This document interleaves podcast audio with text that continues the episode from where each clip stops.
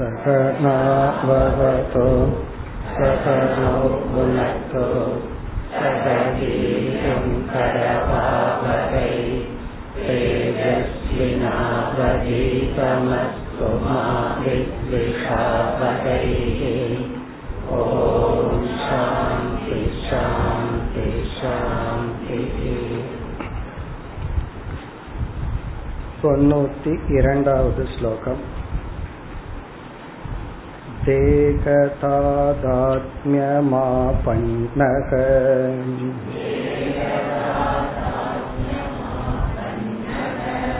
தப்தாயஸ்பிண்டவத்ததக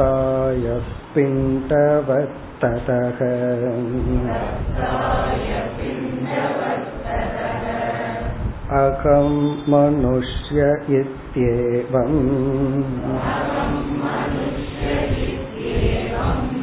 நிஷ்சித் திஷ்டதே.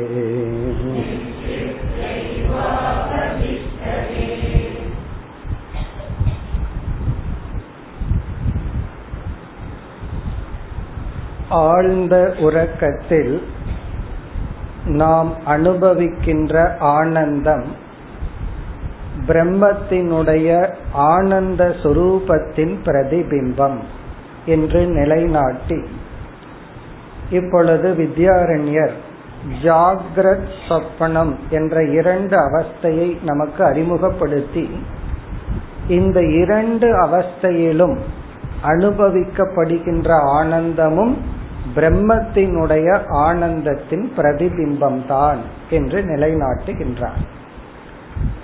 பொதுவாக ஜாக்ரத் அவஸ்தையில் பொருள்கள் நமக்கு கிடைப்பதனால் ஆனந்தம் என்ற அனுபவம் உண்டு. அந்த பொருள்கள் நமக்கு கிடைக்கும் பொழுது மனதில் ஒரு சாந்த விருத்தி ஏற்படுகிறது.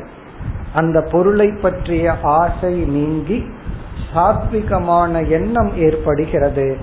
அந்த எண்ணத்தில் பிரம்மத்தினுடைய ஆனந்தம் பிரதிபிம்பிக்கின்றது. அதைத்தான் நாம் அனுபவிக்கின்றோம். இப்ப இந்த அறிவு எதற்கு என்றால், அந்த தாத்பரியத்தை நாம் மறந்துவிடக் கூடாது. இதெல்லாம் எதற்காக இந்த விசாரம்? பிரம்ம ஆனந்த சொரூபம், நான் ஆனந்த சொரூபம். ஆகவே ஆனந்தத்திற்காக நான் எதையும் அடைய வேண்டியதில்லை. நான் ஏதாவது ஒன்றை அடையணும் என்றால் அது இல்லை என்றால் தான் அடைய முடியும். நானே ஆனந்தம், ஆகவே ஆனந்தத்தை அடைய வேண்டியதில்லை. இந்த அறிவுடன் இந்த உலகத்தில் வாழ்வதுதான் ஜீவன் முக்தி அல்லது மோட்சம். அப்படி சொல்லும் பொழுது ஜாகிரத அவஸ்தையில் ஜீவன் முழு உடலையும் வியாபிக்கின்றான். தலையிலிருந்து கால் வரைக்கும் ஸ்தூல சரீரத்தை முழுமையாக வியாபிக்கின்றான். சொப்பன அவஸ்தையில் விஞ்ஞானமய கோஷனாக மட்டும் இருக்கின்றார். ஸ்தூல உடல்ல அபிமானத்தை விட்டு சூக்ஷ்ம சரீரத்தில் மட்டும் அபிமானத்தை வச்சு ஒரு உலகத்தை பார்க்கின்றார். இப்ப ஜாகிரத அவஸ்தையில் எப்படி? அதுதான் இங்கு சொல்லப்பட்டது. தேக தாதாத்மியமா பண்ணக, இந்த தேகத்துடன் நான் என்கின்ற ஒற்றுமையை உருவாக்கி கொண்டான். இந்த உடம்புதான் நான்கிற ஒற்றுமையை ஏற்படுத்தி கொண்டான். எதை போல? ஒரு ஜடமான பிரகாசமற்ற உஷ்ணமற்ற இரும்பு குண்டானது இரும்போடு தன்னை சேர்த்து கொண்ட நெருப்போடு தன்னை சேர்த்து கொண்டது போல தப்தாய பிண்டவது. பிறகு இந்த உடம்போடு நான்கிற எண்ணம் வந்த உடனே அவனுடைய அகங்கிற சொல்லுக்கு என்ன அர்த்தம் தோன்றுகிறது? அகம் மனுஷ்யக, முதலில் நான் மனித இனம் என்ற எண்ணத்துக்கு வருகின்றான். இத்யேவம் நிச்சித்ய, இப்படி உறுதி செய்து அவதிஷ்டதே, அவன் வாழ்ந்து வருகின்றான். நான் மனிதன்கிறதா முதல் தாட். அதுக்கு அப்புறம்தான் நான் இந்த ஜாதி, நான் எனக்கு இந்த வயசு, எனக்கு இவ்வளவு கிலோ வெயிட் இருக்கு, இதெல்லாம் இந்த உடல் தர்மம் எல்லாம் அதற்கு பிறகு. ஆனா உடல் அப்படிங்கிற எண்ணம், நாம் மனுஷங்கிற எண்ணமே உடலை நான் நினைப்பதனால். இனி அடுத்த ஸ்லோகத்தில் இந்த ஜாகிரத அவஸ்தையிலேயே மூன்று அவஸ்தைகள் என்று சொல்கின்றார். மூன்று அனுபவங்கள், அதை அறிமுகப்படுத்துறார். ஒரு ஜீவனுக்கு மூன்று அனுபவம், ஜாகிரத் சொப்பன சுஷுப்தி. ஜாகிரத அவஸ்தையில என்ன மூன்று அனுபவங்கள், அதற்கு என்ன காரணம், அதை அறிமுகப்படுத்துகின்றார். அடுத்து 93வது ஸ்லோகம். உதாசீன சுகி துக்கி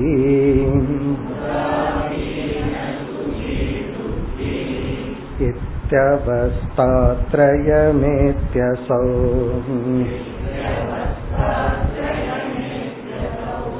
சுக துக்கே கர்ம கார்யே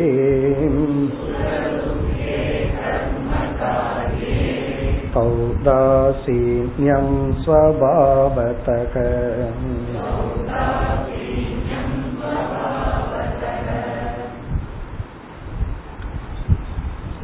நாம் இப்பொழுது விழிப்பு நிலை அல்லது ஜாகிரத் என்ற அவஸ்தையில் இருக்கின்றோம். இந்த அவஸ்தையில் நமக்கு மூன்று முக்கியமான அனுபவங்கள் மாறி மாறி வந்து கொண்டே இருக்கின்றன. ஒன்று சுகம், இனி ஒன்று துக்கம், இனி ஒன்று உதாசீனம். சுகமும் இல்லை, துக்கமும் இல்லை. சாதாரணமா நார்மல் ஒன்னா சுகம் அல்லது அதற்கு எதிரான துக்கம் அல்லது நார்மல். நார்மல்னா சுகமும் இல்லை துக்கமும் இல்லை, ஒரு நார்மல் ஸ்டேட். அதத்தான் சொல்கின்றார் உதாசீனக. உதாசீனக என்றால் அந்த நேரத்தில் அந்த ஸ்டேட் ஆஃப் மைண்ட்ல பெருசா சுகமும் இல்லை, அதே சமயத்துல எதையாவது நினைச்சு துக்கப்படுற அனுபவமும் இல்லை, நார்மலா இருக்கா. சுக துக்கத்துக்கு அப்பாற்பட்டு உதாசீனாக இருக்கின்ற அனுபவம் உதாசீனக. சுகி சுகத்துடன் இருப்பவன். இப்ப ஒரு உணவை சாப்பிட்றோம், நம்ம விரும்பிய ஒன்ன பார்க்கிறோம், விரும்பவரிடம் பேசி கொண்டிருக்கின்றோம், அப்படி ஏதோ ஒரு அனுபவம். அந்த அனுபவத்துல சுகம்ங்கிறது பாசிட்டிவா நம்ம அனுபவிக்கிறோம். சுகம் சுகி துக்கி. அதே போல உடலுக்கு நோய் வருது அல்லது பசி வருது அல்லது யாராவது நம்மை அவமதிக்கின்றார்கள் அல்லது ஏதாவது ரிலேஷன்ஷிப்ல ஒரு துயரம் வருது, அது துக்கி. ஈதி அவஸ்தாத்ரயம் அசௌ ஏதி. அசௌ ஜீவக, இந்த ஜீவன் மூன்று விதமான அவஸ்தையை அனுபவிக்கின்றான். இது அவஸ்தாத்ரயம். அப்ப இங்கேயும் ஒரு அவஸ்தாத்ரயம் இருக்கு.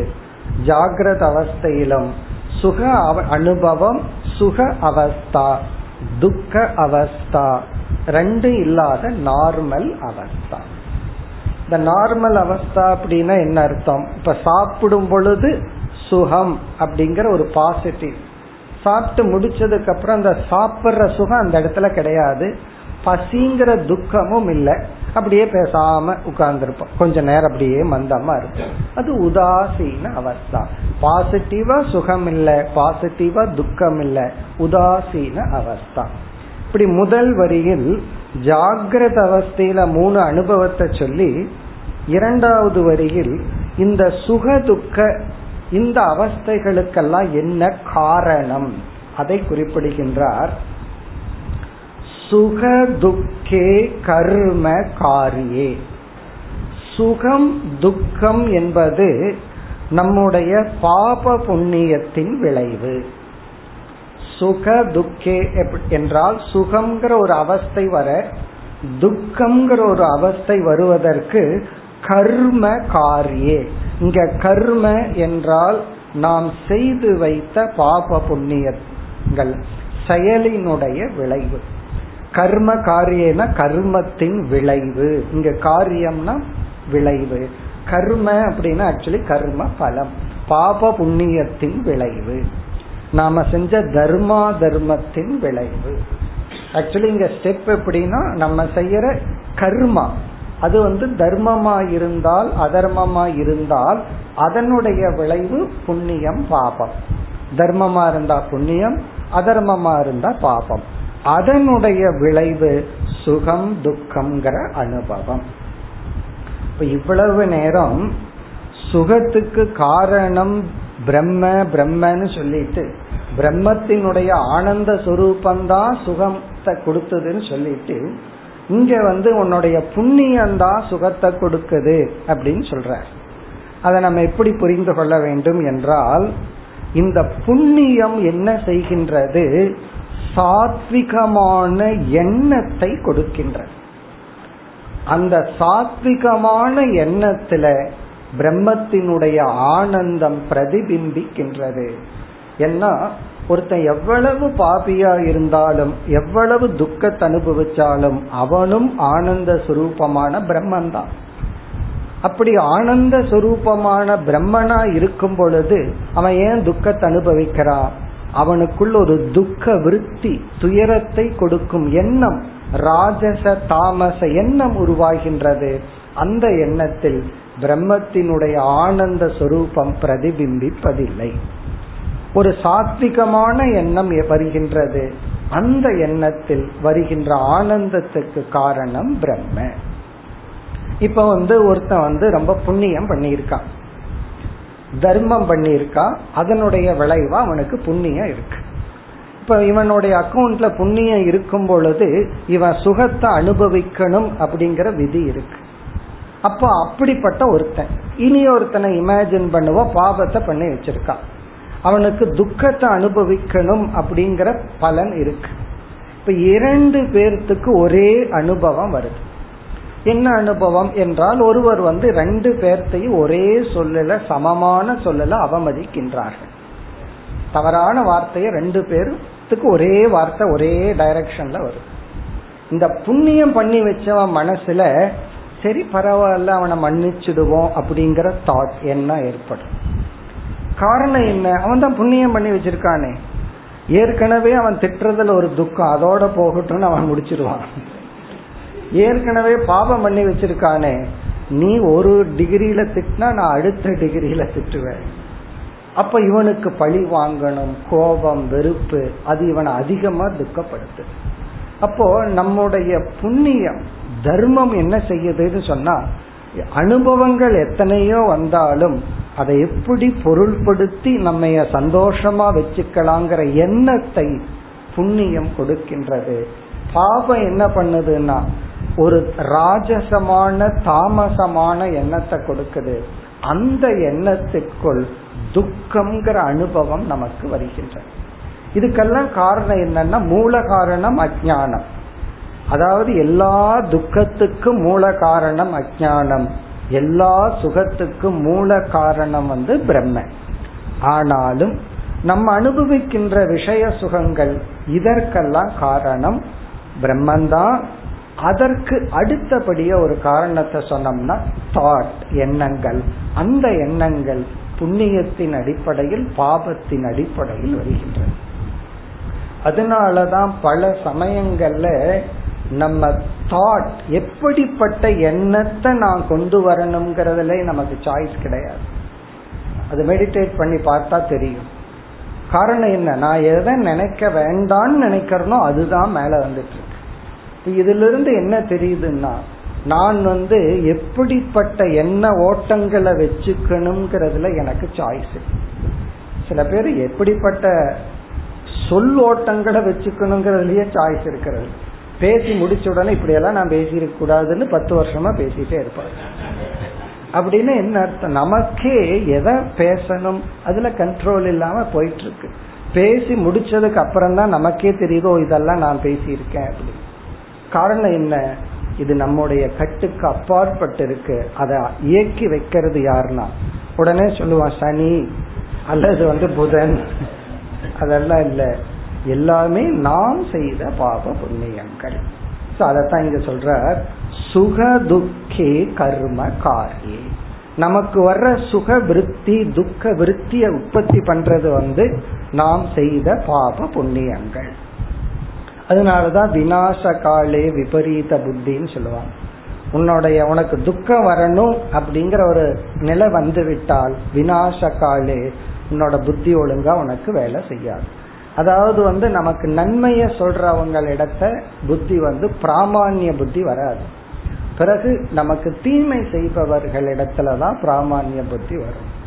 பல சமயங்கள்ல நம்ம சொல்லுவோம், இந்த உலகத்தை கூட சொல்லுவோம், அவனெல்லாம் என்ன ஏமாத்திட்டான், எனக்கு நம்பிக்கை துரோகம் பண்ணிட்டான். மேபி அவன் நம்பிக்கை துரோகம் பண்ணினது அவன் தப்பு, அவன் பாவம். ஆனா கொஞ்சம் யோசிச்சு பார்த்தா நம்ம கிட்ட பொய் சொல்றவனை நம்ம புத்தி நம்புனது அது யாரு குத்தம்? ஒருத்தன் வந்து நம்ம அழகா பொய் சொல்லி ஏமாத்திட்டு இருக்கான், அதை நம்பியது யாருடைய குற்றம்? அது என்னுடைய புத்தியினுடைய குற்றம்.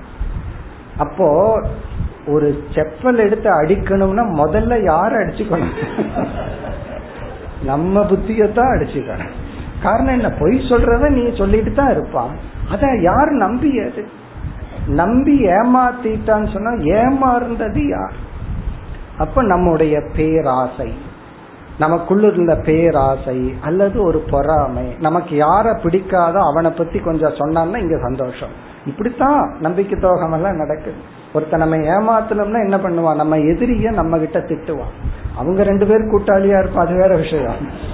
உடனே நம்ம மனசு என்ன ஆகுது? கரெக்ட் அப்படின்னு சொல்லி நமக்கு ஒரு சந்தோஷத்தை, பொய்யான சந்தோஷத்தை கொடுத்து, அப்போ இந்த உலகத்தின் மீது பழிய போடுறதை விட இந்த உலகத்துல நான் ஏமாறேன்னா என்னுடைய புத்தியில தான் தோஷம். இது ஒரு ஸ்டேஜ். அடுத்த ஸ்டேஜுக்கு எங்கிட்டையும் தோஷம் இல்லை, இந்த கர்ம வினைதான். அப்ப நான் என்ன பண்ணணும்? பாபத்தை நீக்கணும், தர்மத்தை செய்யணும், அதர்மத்தை தவிர்க்கணும். அப்படி இங்கு கர்ம காரியே. சரி, சுக துக்கத்துக்கு அப்பாற்பட்டு இரண்டு இல்லாத ஸ்டேட் என்ன? அதுக்கு என்ன காரணம்? ஔதாசீன்யம் ஸ்வபாவதக. ஔதாசீன்யம் எந்த மனநிலையில நமக்கு இன்பமும் இல்லை துன்பமும் இல்லை, அது ஔதாசீன்யம். அது ஸ்வபாவதகன்னா அதுக்கு அந்த இடத்துல எந்த கர்ம வினையும் செயல்படுவதில்லை, அது நம்முடைய நேச்சர், அது இயற்கை. அந்த இடத்துல பாபம்ங்கிற கர்மமோ புண்ணியம்ங்கிற கர்மமோ வரவில்லை என்றால் அந்த இடத்துல நம்ம இன்ப துன்பங்களை கடந்து அமைதியாக இருப்போம், அல்லது ஔதாசீன்யமாக நாம் இருப்போம். இனி அடுத்த ஸ்லோகத்தில் இந்த இன்ப துன்பங்கள் இருக்கே, இது இரண்டு ஷோர்ஸ்ல இருந்து வரும் அப்படின்னு மறுபடியும் ஒரு ஆங்கிள் டிவைட் பண்றாங்க. அடுத்த ஸ்லோகம் 94. பாஹ்ய போகான் மனோராஜ்யாத்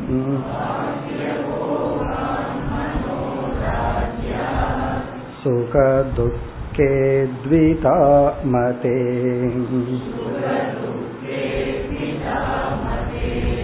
சுக துக்காந்தராலேஷு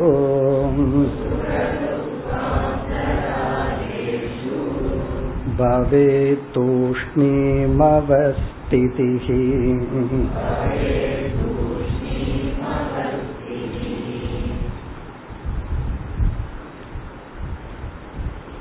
ஏற்கனவே வித்யாரண்யர் வாசனானந்தம் ஒரு ஆனந்தத்தை அறிமுகப்படுத்தினார். அதை இங்கு அப்படியே கனெக்ட் பண்றார். வாசனானந்தம் என்றால் என்னன்னு நம்ம பார்த்தோம். ஒரு இன்ப அனுபவம், அந்த இன்ப அனுபவம் முடிந்து விட்டது, அந்த எண்ணங்கள் அந்த பதிவு மனசுல இருக்கு. அத அந்த அனுபவம் இல்லாத காலத்தில் அந்த எண்ணத்தை நாம் எடுத்து பார்த்து அந்த எண்ணத்திலிருந்து சந்தோஷத்தை அடைஞ்சிட்டு வர்றோம். அதான் வாசனானந்தம். யாராவது நம்மைய பார்த்து நீங்க ரொம்ப அறிவாளின்னு சொல்லிட்டு போயிருப்பாங்க, அவ்வளவுதான், ஒரு முறை தான் சொல்லிட்டு போயிருப்பார். அது பல நாள் அதை நினைச்சு நினைச்சு நான் அப்படி சொல்லிட்டான் அப்படி சொல்லிட்டான் அப்படின்னு நினைச்சு நினைச்சு சந்தோஷப்படுறோம். அப்போ எந்த ஒரு எண்ணம் ஒரு அனுபவம் நமக்கு இன்பத்தை கொடுத்ததோ அதை மீண்டும் நம்ம எடுத்து அதை ரீகலெக்ட் பண்ணி அந்த வாசனையிலிருந்து ஆனந்தத்தை அனுபவிக்கிறோம். அதே போல துக்கமும், ஒரு துயரமான சம்பவம் நடந்திருக்கும், அந்த சம்பவம் போன உடனே அந்த நேரத்துல துயரப்பட்டுட்டு நம்ம போயிருக்கணும். யாராவது திட்டிட்டு போயிருப்பார்கள், அவங்க ஒரு முறை தான் நம்ம திட்டிட்டு போயிருப்பார்கள். நாம் என்ன பண்ணுவோம்? அதை 100 முறை ரீவைண்ட் பண்ணி பண்ணி போட்டு போட்டு இப்படி திட்டுனா இப்படி திட்டுனான்னு சொல்லி துக்கப்படுறோம். அப்போ இந்த சுக துக்கங்களுக்கு அந்த நேரத்துல போகத்தை அனுபவிக்கும் பொழுதும் வரலாம், அல்லது அனுபவித்த விஷயத்தை மானசீகமா நினைச்சும் நம்ம சுக துக்கத்தை அனுபவிக்கலாம், அல்லது கற்பனை செய்தும்.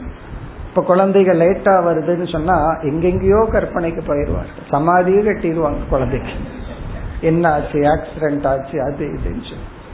அப்போ இந்த பல விதமான துக்கங்கள் இருக்கே, அது நம்முடைய மனோராஜ்யம், நம்ம மனதினுடைய கற்பனையிலிருந்து வருகின்ற சுக துக்கங்கள். சில சமயங்கள்ல துக்கம் வந்துருமோங்கிற பயம் இருக்கே, அது ஒரிஜினல் துக்கத்தை விட அதிகமா இருக்கும். அதுக்கு நீங்க டெஸ்ட் பண்ணா அந்த குழந்தை 2 வயசு 3 வயசு குழந்தைக்கு 2 முறை 3 முறை அந்த இன்ஜெக்ஷன் போட்ட அனுபவம் வந்ததுக்கு அப்புறம் அந்த இன்ஜெக்ஷனை பார்த்து கையில கொண்டு போகும்போது அப்படி கதறி கதறி அழுகும். ஏன்னா பெயின் வருமே பெயின் வருமே. ஆக்சுவலி இன்ஜெக்ஷன் போடும்போது கொஞ்சம் குறைவா அழுகும். காரணம் என்ன? ஆக்சுவல் பெயின் குறைவு, பெயின் வந்துருமோங்கிற பயம், அதுதான் அதிக பெயின். ஸோ அதே போல இன்பம் ஒண்ணுமே இருக்காது, இவன் கற்பனை பண்ணி இப்பதான் பிசினஸ் ஒரு 10,000 ரூபா போட்டு ஆரம்பிச்சிருப்பான், அதுக்குள்ள இவரோட டேர்ன் ஓவர் 10 கோடி போயிருக்கும் கற்பனையில. அடுத்த வருஷம் இப்படி பண்ணுவேன், அடுத்த வருஷம் இது இப்படி போடலாம், அப்படியே கற்பனையில போயிட்டே இருப்பார். எவ்வளவு ஒரு சுகம்! அப்புறம்தான் விழிச்சு பார்ப்பார். அப்படி சுகம் துக்கம் 2 விதம். ஒன்று நேரடியாக அனுபவிப்பது, ஒன்று நம்ம மனதிற்குள்ளேயே நாம் உருவாக்கி கொள்வது. அதைத்தான் சொல்றார் பாஹ்ய போகாத். பாஹ்ய போகம்னா வெளியே இருக்கிற விஷயத்துல வர்ற அனுபவத்தின் மூலம். இங்கு போகம் அப்படின்னா எக்ஸ்பீரியன்ஸ், இன்பம் மட்டுமல்ல பாஹ்ய அனுபவம். அந்த நேரத்துல நம்ம கேட்கிற வார்த்தைகள், சாப்பிட்றது, பார்க்கறது அனுபவம். பாஹ்ய போகாத் மனோராஜ்யாத். மனோராஜ்யம் அப்படின்னு சொன்னா மனதில் செய்கின்ற கற்பனை, மனோராஜ்யாத். இந்த கற்பனையும் சுகத்தை கொடுக்கிற கற்பனைகள், துக்கத்தை கொடுக்கிற கற்பனைகள், இதுவும் கர்ம வினைதான். அதனாலதான் சில துக்க எண்ணங்களை நம்மால அவ்வளவு சுலபமா நீக்க முடியல. சில எண்ணங்கள் என்னை துயரப்படுத்திட்டே இருக்கு, நான் முயற்சி பண்ணி பண்ணி பார்க்கிறேன், அந்த எண்ணம் வரக்கூடாது வரக்கூடாது, என்னுடைய சக்திக்கு அப்பாற்பட்டு அது வந்துட்டு இருக்கு. அப்ப என்ன பண்ணணும்னா, அப்ப அந்த கர்ம வினை தீர்ற வரைக்கும் நம்ம கொஞ்சம் பொறுமையா இருந்தா பிறகு அது அந்த எண்ணம் நம்ம கஷ்டப்படுத்துறது நம்ம விட்டு போயிடும். அதைத்தான் சொல்றாரு மனோராஜ்யா, மனதினுடைய கற்பனையினால். இந்த மனோராஜ்யாத் வர்றதான் பின்னாடி 2-3 ஸ்லோகங்களுக்கு பிறகு. இதுவும் வாசனானந்தந்தான், இதுவும் ஒரு வாசனை தான் சொல்ல போறார். மனோராஜ்யாத் சுக துக்கே த்விதா மதே. சுகதுக்கங்கள் மேலும் 2ஆக பிரிக்கப்படுகிறது. த்விதா என்றால் 2ஆக, மதே என்றால் கருதப்படுகிறது. சுகதுக்கங்கள் 2 வகைப்படும். இந்த 2 வகையான சுகதுக்கத்துக்கும் கர்ம வினைகள் தான் காரணம். சுகத்துக்கு புண்ணியம், துக்கத்துக்கு பாபம், அதுதான் காரணம். அது டைரக்டா என்ஜாய் பண்றதுனாலயோ துயரப்படுறதுனாலயோ, அல்லது நம்ம கற்பனையினால், நம்ம மன பிராந்தியினால், நம்ம மனசினாலேயே துயரப்படுகின்றோம். அது தான் அதிகமா இருக்கு. நம்ம கண்ணை மூடி அல்லது தனிமைப்படுத்தணும் அப்படின்னா, ஏன் தனிமையை நினைச்சு மனிதர்கள் பயப்படுகிறார்கள்? அந்த தனிமையில மனோராஜ்யம் அதிகரித்து விடும். கொஞ்ச நேரம் நமக்கு தனியா கிடைச்சா நம்மை அறியாமல் அந்த பழைய அனுபவங்களுக்குள்ள போய் நம்மை நாம் துயரப்படுத்தி கொள்வோம். அதனாலதான் கம்பெனியை ஏன் மைண்டு தேடுதுன்னா, இவருடைய மைண்டிலிருந்து இவரு தப்பிக்கணும்னு இனி ஒரு மைண்டை பிடிக்கிறார். என்ன ஆகும்னா, அந்த மைண்டு தான் மைண்ட்ல இருந்து தப்பிக்கிறதுக்கு இனி ஒரு மைண்டை பிடிக்குது. 2 பேரு காதை பிடிச்சிட்டு தோப்புக்காரனை போடுறது போல 2 பேர் அப்படித்தான் தேவைப்படுது. ஏன்னா நம்ம இடத்துல நம்ம இருக்க முடியல. எப்ப இருக்க முடியும்னா, நமக்குள் நல்ல சம்ஸ்காரங்கள் இருந்து நல்ல விஷயங்கள் உள்ள திறந்து பார்த்தா மாணிக்கமா இருக்க. அதுக்காகத்தான் கிளாஸ் புரியுதோ இல்லையோ உள்ள போட்டு வைப்போம். வயசான காலத்துல எல்லாம் விட்டுட்டு போனதுக்கு அப்புறம் உள்ள பார்த்தா இவ்வளவு ஸ்டாக் உள்ள இருக்கா அப்படின்னு நமக்கு தெரியும். அது புரியுதோ இல்லையோ நல்ல சம்ஸ்காரங்கள் நல்ல சிந்தனைகளை உள்ள போட்டு வச்சுட்டோம் அப்படின்னா, சில பேர் குறை சொல்றது உண்டு, இவ்வளவு வேதாந்தம் படிச்சு ஒரு பிரயோஜனம் இல்லை, ஒண்ணுமே நடக்கல, எல்லாம் இன்ஸ்டன்டா நடக்கணும்னு எங்களுக்கு ஆசை. அது ஒன்னும் நடக்காது, இப்ப அதனுடைய பலன் தெரியாது, எப்பாவது தெரியும். சில பேர் 10 வருஷம் கேப் விட்டுருப்பார்கள், அதுக்கப்புறம் இந்த வாசனை திடீர்னு மேல வந்து பலன் கொடுக்கும். ஆமா இத 10 வருஷத்துக்கு முன்னாடி கேட்டனே, இப்ப அந்த அறிவு பயன்படுதே அப்படின்னு தோன்றும். அதனாலதான் இந்த தனிமையில இருக்கணும் அல்லது வானப்பிரஸ்தாசிரமத்தை என்ஜாய் பண்ணணும் என்றால் நல்ல விஷயங்களை நம்ம கிரகஸ்தாசிரமத்திலேயே விதைக்கணும். அப்ப என்ன ஆகும்னா இந்த மனோராஜ்யம் ஆக்சுவலி ராஜ்யம் ஆகும், இல்லைன்னா அது மனோராஜ்யமா இருக்காது. மனம்ங்கிறது ஒரு துயர கருவியாக மாறிவிடும். அதை பற்றி எல்லாம் வித்யாரண்யர் நல்ல கொட்டேஷன்ஸ் கொடுக்க போறார். பிறகு 2வது வரியில் சுக துக்க அந்தராலேஷு, சுக துக்கத்துக்கு இடைப்பட்ட நிலையில், அங்க சுகமும் கிடையாது துக்கமும் கிடையாது, அந்த இடைப்பட்ட நிலையில் பவே தூஷ்ணீம் அவஸ்திதிகி, அவஸ்திதிகினா ஸ்டேட் ஆஃப் எக்ஸ்பீரியன்ஸ், ஒரு அனுபவம், தூஷ்ணீம் ஔதாசீன்யம் உதாசீனமான மனநிலை, அங்க சுகமும் இல்லை துக்கமும் இல்லை, ஒரு விதமான மனநிலை. அந்த மனநிலையில இருந்து அவன் சுகத்தை நாடுவான் அல்லது துக்கத்தை நாடுவான். பேசாம அதே மனநிலையில இருக்கவும் விடுறதில்லை, ஏன்னா அடுத்த கர்ம பலன் ரெடியா பின்னாடி கியூல நின்றுட்டு இருக்கும். சுகத்தை கொடுக்கறதோ துக்கத்தை கொடுக்கறதோ வந்து இந்த நிலையை டிஸ்டர்ப் பண்ணி ஏதோ ஒன்ன கொடுக்கும். அப்படி ஜாகிரத் அவஸ்தையிலும் சுகம் துக்கம் இரண்டும் இல்லாத என்ற 3 அனுபவங்கள். சுக துக்கத்துக்கு பாப புண்ணியம் காரணம். இந்த பாபம் புண்ணியம்ங்கிறது அதற்குரிய தாட், எண்ணங்களை கொடுக்கின்றது. பிரம்மத்தினுடைய ஆனந்தம் சுகமா வெளிப்படுது. பிறகு துக்கம் எதிலிருந்து வருதுன்னு சொன்னா இந்த அனாத்மாவை அபிமானிக்கிறதுனால, அனாத்மாவினுடைய சொரூபமே துக்க சொரூபம்.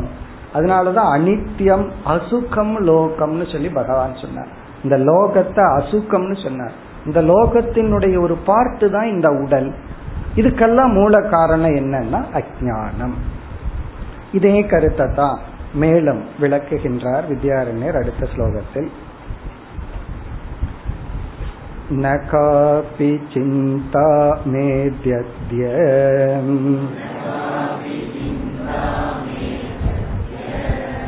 சுகமாஸ இதி ப்ருவன் ஔதாசீன்யே நிஜானந்த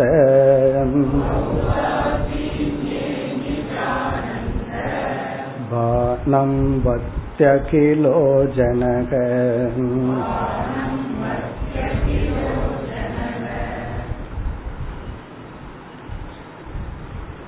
சுகம் துக்கம் ஔதாசீன்யம், சுகதுக்கமும் இல்லாத சாதாரண நிலை. இது வந்து நம்முடைய அனுபவ பிரமாணம், நம்ம அனுபவிச்சிட்டு இருக்கிறோம் அப்படிங்கிற கருத்தை குறிப்பிடுகின்றார். பிறகு அப்படியே இந்த ஔதாசீன்யம் அப்படிங்கறது வந்து வாசனை தான். நம்ம வந்து ஒரு வாசனையில அப்படியே இருந்துட்டு இருக்கோம். அந்த இடத்துல துக்க வாசனையும் இல்லை சுக வாசனையும் இல்லை, அப்படியே மைண்ட் வந்து அமைதியா இருந்துட்டு இருக்கு. அந்த அமைதியில வர்ற ஆனந்தமும் பிரம்மானந்தம் தான். எல்லா ஆனந்தத்துக்கும் சோர்ஸ் பிரம்மந்தான். அதுதான் இங்கு கருத்து. இப்ப நம்ம அனுபவ பிரமாணத்தை குறிப்பிடுகிறார். ந காபி சிந்தா மே அஸ்தி அத்ய, அத்யன இப்பொழுது, மே எனக்கு, ந சிந்தா அஸ்தி துயரப்படுத்துகின்ற அல்லது சுகத்தை கொடுக்கின்ற சிந்தனைகள் இல்லை, என்ன ஓட்டங்கள் இப்பொழுது இல்லை. இது நம்முடைய அனுபவம், அதை நம்ம வந்து ரீகலெக்ட் பண்ணி சொல்றோம். அல்லது நம்ம சொல்றோம் இப்போ ஒன்னும் இல்லை, எனக்கு சுகமும் இல்லை துக்கமும் இல்லை, இப்படி சுகமாக இருக்கிறான்னு சொல்ற. இது ஒரு சுக அவஸ்தை தான். பாசிட்டிவா சுகம் கிடையாது, பாசிட்டிவா துக்கம் கிடையாது, இதுவும் ஒரு சுக அவஸ்தை தான்ங்கிற. இப்ப சாப்பிடும் பொழுது அந்த பதார்த்தம் இனிப்பா பிடிச்சதா இருந்தா சுகம்ங்கிற பாசிட்டிவ் எக்ஸ்பீரியன்ஸ் பிளஸ் பசி நீங்கிற துக்கம் நீங்கிற பாசிட்டிவ் எக்ஸ்பீரியன்ஸ். அதற்கு முன்னாடி பசி அப்படிங்கிற துக்க அனுபவம். சாப்பிட்டு கொஞ்ச நேரத்துக்கு அப்புறம் நமக்கு சாப்பிடும் போது என்ன சுகம் இருக்கோ அந்த சுகம் இல்லை, ஏன்னா சாப்பிட்டு முடிச்சாச்சு. பசிங்கிற துக்கமும் இல்லை. அந்த ஸ்டேட் என்னன்னா அந்த ஸ்டேட் ஒரு சுகம்தான். அது என்னன்னா ஔதாசீன்ய சுகம். அந்த சுகமும் கூட பிரம்மத்தினுடைய ரிஃப்ளெக்ஷன் தான். அதத்தான் சொல்றார் சுகம் ஆசை இதி ப்ருவன். சுகம் ஆசை, சுகம் ஆசைன்னா நான் இப்ப சந்தோஷமா சுகமா இருக்கேன். இங்க சுகம்னா பாசிட்டிவான இன்பம் அல்ல. இப்ப நான் துக்கமும் இல்லை சுகமும் இல்லை, நான் க்ஷேமமா இருக்கேன். இதி ப்ருவன், இவ்விதம் கூறுகின்றான். தனக்குள்ளேயே சொல்லிக்கிறோம், இல்ல யாராவது கேட்டாலும் நம்ம சொல்றோம். அதாவது சிந்தா மே அத்ய நாஸ்தி. சிந்தா அப்படின்னா தாட், என்ன ஓட்டங்கள், என்ன சுகப்படுத்துகின்ற துக்கப்படுத்துகின்ற என்ன ஓட்டங்கள் எல்லாம் இப்ப இல்ல. சுகம் ஆசை அப்படின்னா நம்ம கம்ஃபர்டபுளா இருக்க. யாராவது நம்ம கிட்ட நல்லா இருக்கீங்களான்னு கேட்டா நம்ம நேச்சுரலா நல்லா இருக்கேன்னு சொல்றோம்ல, அந்த அவஸ்தை நான் நல்லா இருக்கேன். அந்த இடத்துல பெரிய பாசிட்டிவ் சுகமும் இல்லை, நெகட்டிவா ஒன்றும் கிடையாது. இப்படி இதி ப்ருவன், இவ்விதம் அவன் சொல்லி ஔதாசீன்யே நிஜானந்த பானம் பக்தி. ஔதாசீன்யம் முன்ன என்ன சொன்னார்? சுகம் துக்கம் அப்பாற்பட்டு ஔதாசீன்யம்னு சொன்னார். இப்ப இங்க என்ன சொல்றார்? அந்த ஔதாசீன்யத்திலையும் ஆனந்தத்தினுடைய ஒரு விதமான மன நிறைவினுடைய மகிழ்ச்சியினுடைய வெளிப்பாட்டை ஒருவன் வெளிப்படுத்துகின்றான். ஔதாசீன்யே என்றால் இந்த பாசிட்டிவ் சுகதுக்க அனுபவத்துக்கு அப்பாற்பட்டு இந்த ஸ்வஸ்தி நல்லா இருக்கிறது அந்த சுகம். நிஜானந்த பானம், தன்னுடைய ஆத்மாவினுடைய ஆனந்த சுரூபத்தின் வெளிப்பாட்டை பக்தி ஒருவன் கூறுகின்றான். யார்? அகிலக ஜனக, எல்லா மனிதர்களும். அகிலக ஜனகன எல்லா மனிதர்களும் ஔதாசீன்யே, இந்த உதாசீன காலத்தில் நிஜானந்த பானம். நிஜானந்தம் அப்படின்னா நிஜன தன்னுடைய, ஆனந்தம்னா தன்னுடைய சொரூபத்தின் ஒரு வெளிப்பாட்டை, பானம்னா மேனிஃபெஸ்டேஷன் ரிஃப்ளெக்ஷன், அதை ஒருவன் கூறுகின்றான். அதனால நம்ம இப்ப என்ன புரிஞ்சுக்கிறோம்? சுகம்ங்கிறது அந்த நேரத்துல பாசிட்டிவா கிடைக்கிற இன்பம். ஔதாசீன்யம்ங்கிறது சுகம்தான், அந்த இடத்துல நேரா பாசிட்டிவா ஒன்றும் கிடையாது, ஆனா ஸ்வஸ்தி. இப்ப நம்ம நோய் வரும் பொழுது துக்கம்ங்கிற அனுபவத்தை அனுபவிக்கிறோம். ஆரோக்கியமா இருக்கும்போது பாசிட்டிவா சுகம்ங்கிற அனுபவத்தை அனுபவிக்கிறோமா? அதெல்லாம் கிடையாது. இப்ப நான் ரொம்ப சந்தோஷமா இருக்கிறேன், தலைவலி இல்லை அப்படின்னு சொல்லுவோமா? காது வலிக்கல சந்தோஷமா இருக்கு, இப்படி சொல்லிட்டு இருந்தோம்னா ஒவ்வொன்றையும் சொல்லி சந்தோஷமா இருக்கிறேன்னு சொல்லலாம். ஸோ இந்த மாதிரி எந்த ப்ராப்ளமும் இல்லாத போது சாதாரணமா இருக்கிறோமே, அதுவே நம்முடைய ஆனந்த சுரூபத்தின் வெளிப்பாடு. பேசாம இருக்கிறதே ஆனந்த சுரூபத்தினுடைய வெளிப்பாடு தான். அதைத்தான் சொல்றார் ஔதாசீன்யே நிஜானந்த பானம். தன்னுடைய ஆத்மாவனுடைய ஆனந்தம் தான் வெளிப்படுது. இங்க ஏன் இது வெளிப்படுதுன்னா டிஸ்டர்ப் பண்றதுக்கு யாரும் இல்லை.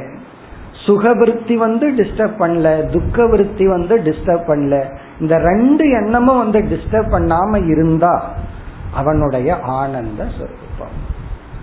அதனால ஒருத்தன் பேசாம இருந்தான்னா அவன் பிரம்மன் தான். அதனாலதான் அவன் பிரம்ம மாதிரி சும்மா இருக்கான்னு சொல்லுவான். ஏதாவது பண்ண ஆரம்பிச்சா தான் அவன் ஜீவன் ஆகிறான், இல்லைன்னா என்னன்னா அவன் பிரம்மத்தினுடைய ஆனந்த சுரூபத்தை வெளிப்படுத்துகின்றான். இதத்தான் அடுத்த ஸ்லோகத்தில் நிலைநாட்டுகின்றார். அகமஸ்மீத்யகங்காரம்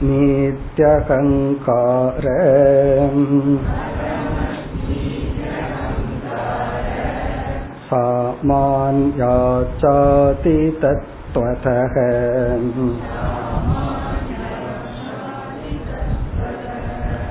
நிஜானந்தோ ந முக்யோயம்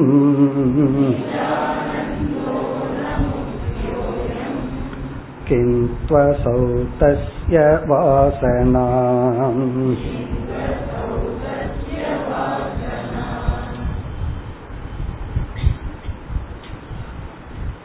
இப்பொழுது நாம் இந்த ஔதாசீன்ய அவஸ்தையை எடுத்துட்டு பார்க்கிறோம். சுக அவஸ்தைய நமக்கு தெரியும், ஒரு இன்ப அனுபவம். துக்க அவஸ்தையும் நமக்கு தெரியும், தெளிவா தெரியும், துக்க துயர அனுபவம்.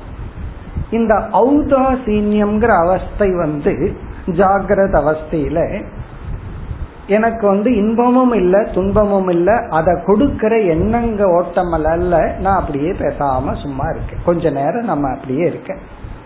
இப்ப அந்த இடத்துல ஒரு ஆனந்தம் வருது, அது பிரம்மானந்தத்தினுடைய வெளிப்பாடு. அந்த பிரம்மானந்தத்தினுடைய வெளிப்பாடு ஒரு வாசனையாக வெளிவருகிறது. இப்ப அந்த ஸ்டேட் ஆஃப் மைண்ட வித்யாரண்யர் முதல் வரியில விளக்கிறார். நாம ஔதாசீன்ய அவஸ்தையில் இருக்கும் பொழுது எப்படி இருக்கிறோமா, அகம் அஸ்மி, நான் இருக்கின்றேன் அப்படிங்கிற ஒரு உணர்வு தான் இருக்கா. இந்த நிலையில நம்ம ஸ்டேட் ஆஃப் மைண்ட் எப்படி இருக்குன்னு விளக்கிறார். அதை யோசிச்சு பார்த்தா கரெக்டுன்னு நமக்கு புரியும். நான் இருக்கின்றேன், அகம் அஸ்மிங்கிறதா இருக்கான். நான் எங்க இருக்கேன், எவ்வளவு வயதானவனா இருக்கிறேன், ஆணா இருக்கிறனா பெண்ணா இருக்கிறனா, இந்த உடம்புல எவ்வளவு நோய்வாய்ப்பட்டு இருக்கிற, இந்த தாட் எல்லாம் அந்த இடத்துல கிடையாதான்.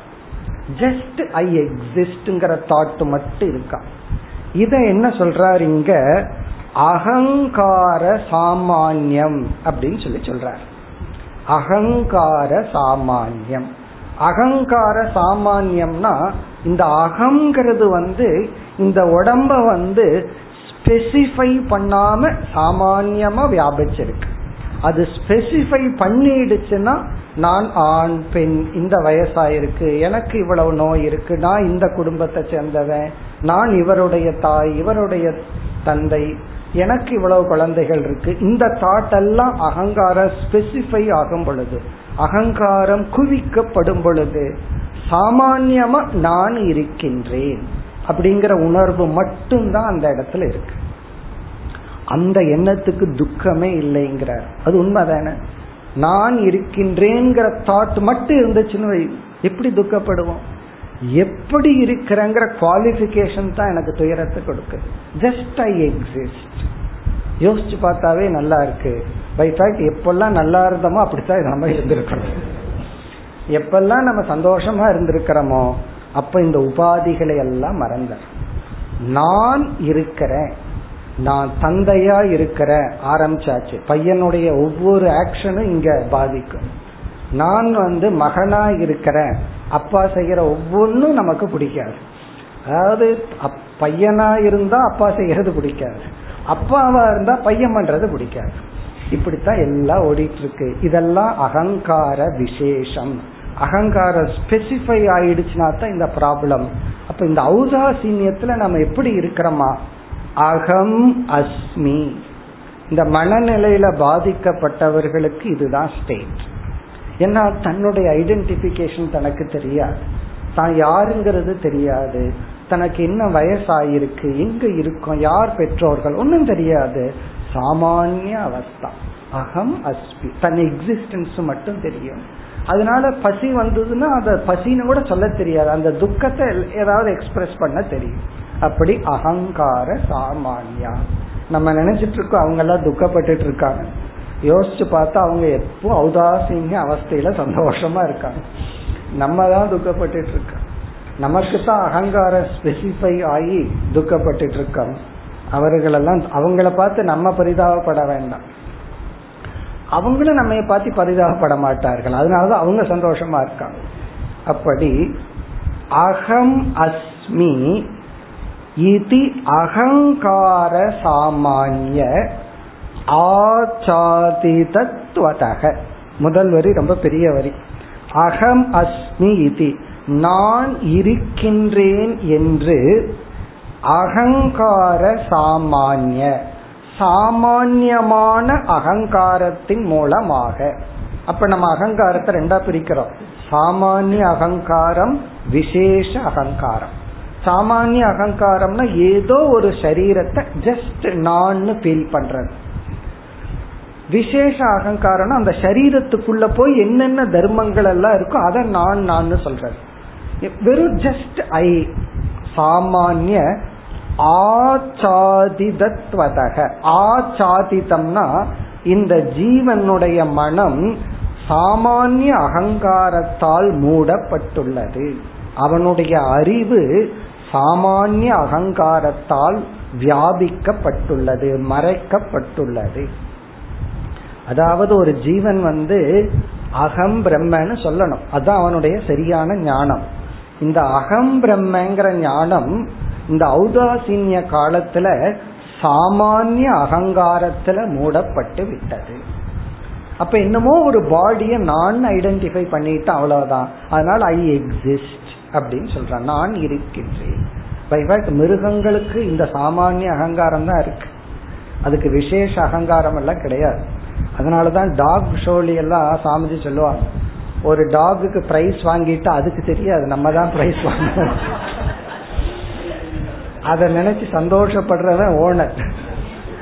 அதே போல பிரைஸ் வாங்கல அப்படின்னா அந்த துக்கம் ஓனருக்கு, அந்த நாய்க்கு கிடையாது, நம்ம பிரைஸ் வாங்கலையே அப்படின்னு. அல்லது நாய்க்கு பெருமிதமும் கிடையாது, நாங்க ஓனருக்கு நான் பிரைஸ் வாங்கி கொடுத்தேன் அந்த கர்வம் கிடையாது, அல்லது ஓனரை நான் வருத்தப்படுத்திட்டேங்கிற துக்கம் அந்த நாய்க்கு கிடையாது. யானைக்கே நாம் இவ்வளவு பெரிய ஆள்னு தெரியாதான், அது எப்படி டெஸ்ட் பண்ணுவாங்க, முன்ன ஒரு சின்ன ஓட்டைய விட்டு அது உள்ள போக பாக்குமா, நமக்கு பின்னாடி இவ்வளவு உடம்பு இருக்குன்னு அதுக்கு தெரியாது, அதுக்குள்ள போக முடியாதுன்னு அதுக்கு தெரியாது. அப்போ அந்த பாடிய சாமான்யமா ஐ அந்த அளவுக்கு தான், அதற்கு மேல விசேஷமா ஸ்பெசிஃபை பண்ற அறிவைத்தான் பகுத்தறிவு, ஆறாவது அறிவுன்னு சொல்றோம். இந்த ஆறாவது அறிவு என்னன்னா சாமானிய அகங்காரத்துக்கு அப்பாற்பட்ட ஒரு அகங்காரத்தை கொடுத்து பகவான் நம்ம சம்சாரி ஆக்கினார்.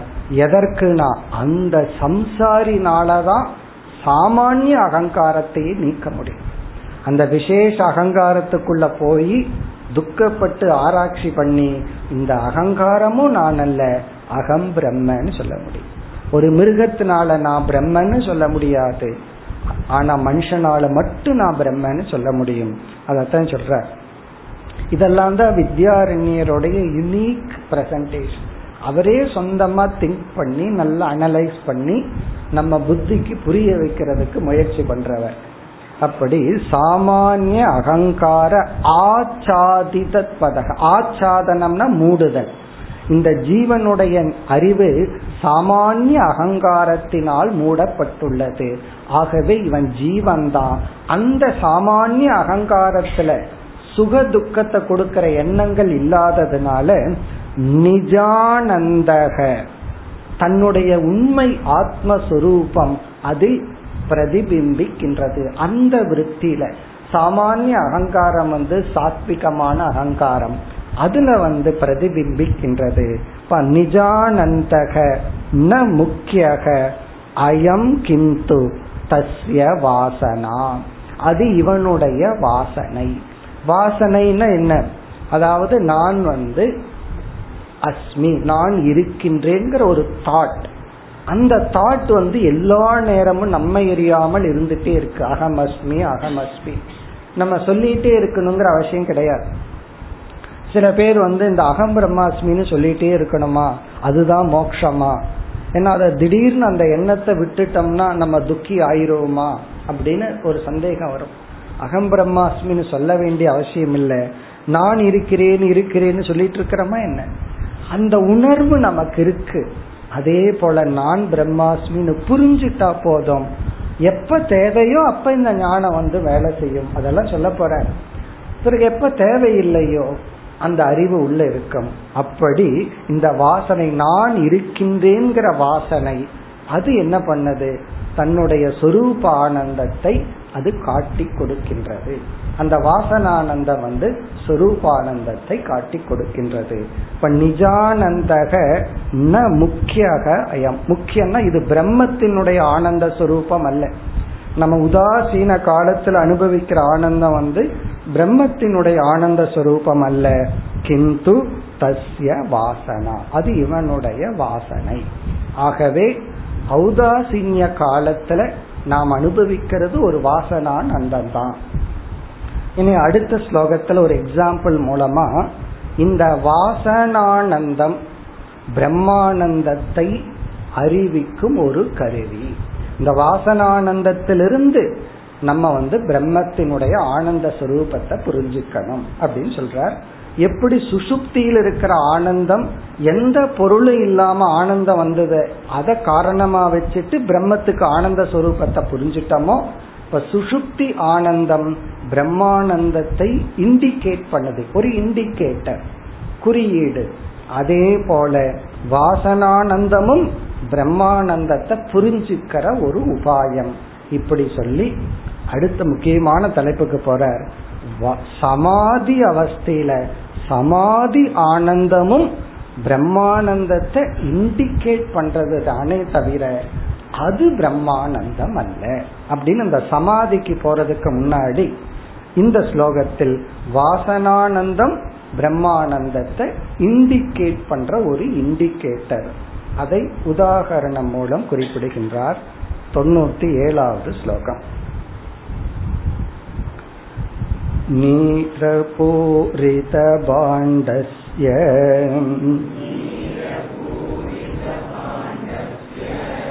பாக்யே சைத்யம் ந தஜ்ஜலம்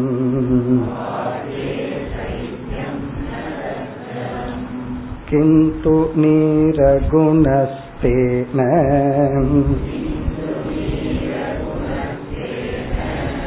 நீரசத் தானுமீயதே.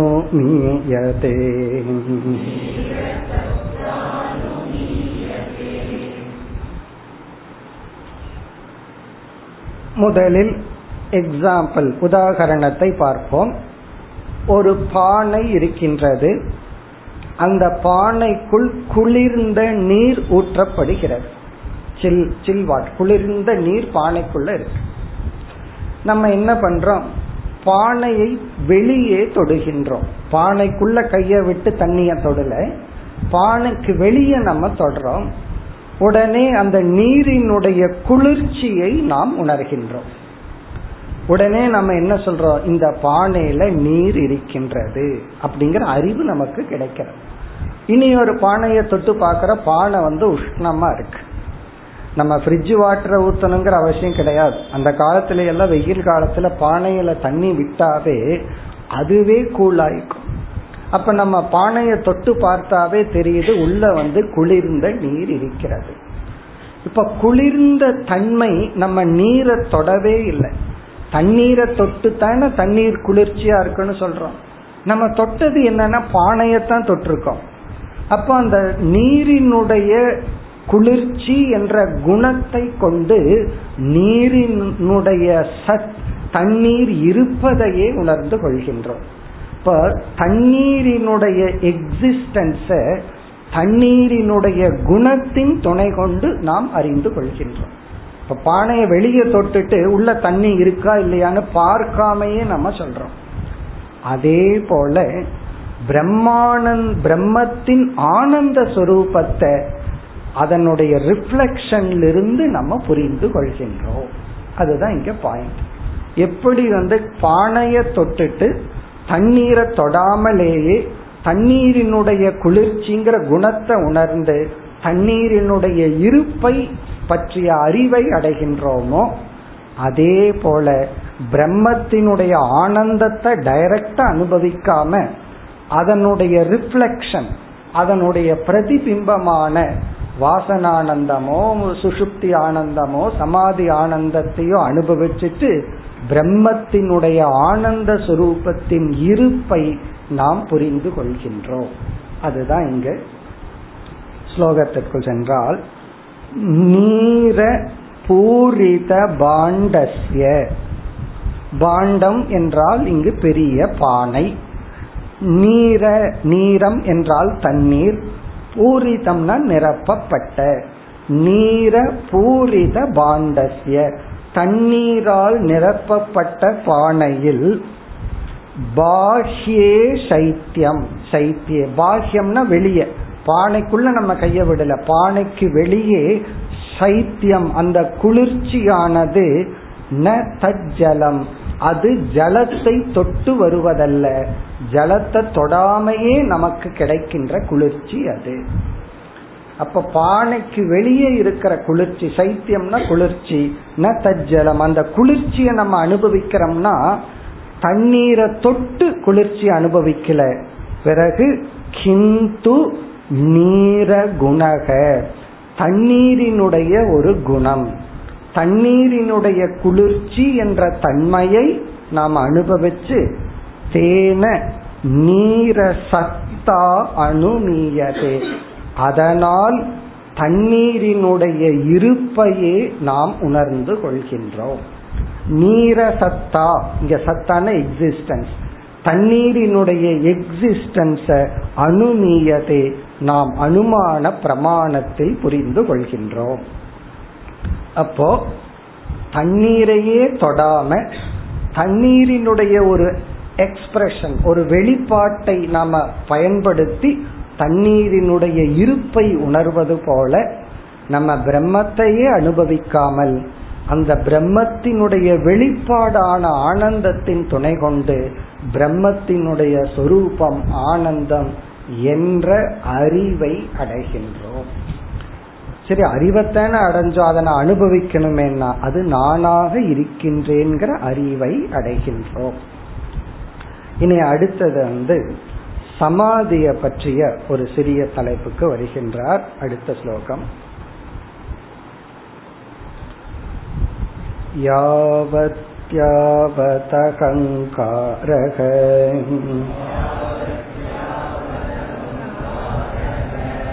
விஸ்மிருதோப்யாசயோகதக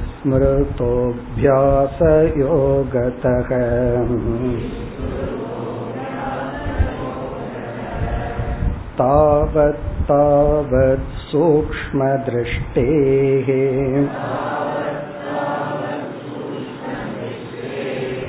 நிஜானந்தோ நுமீயதே.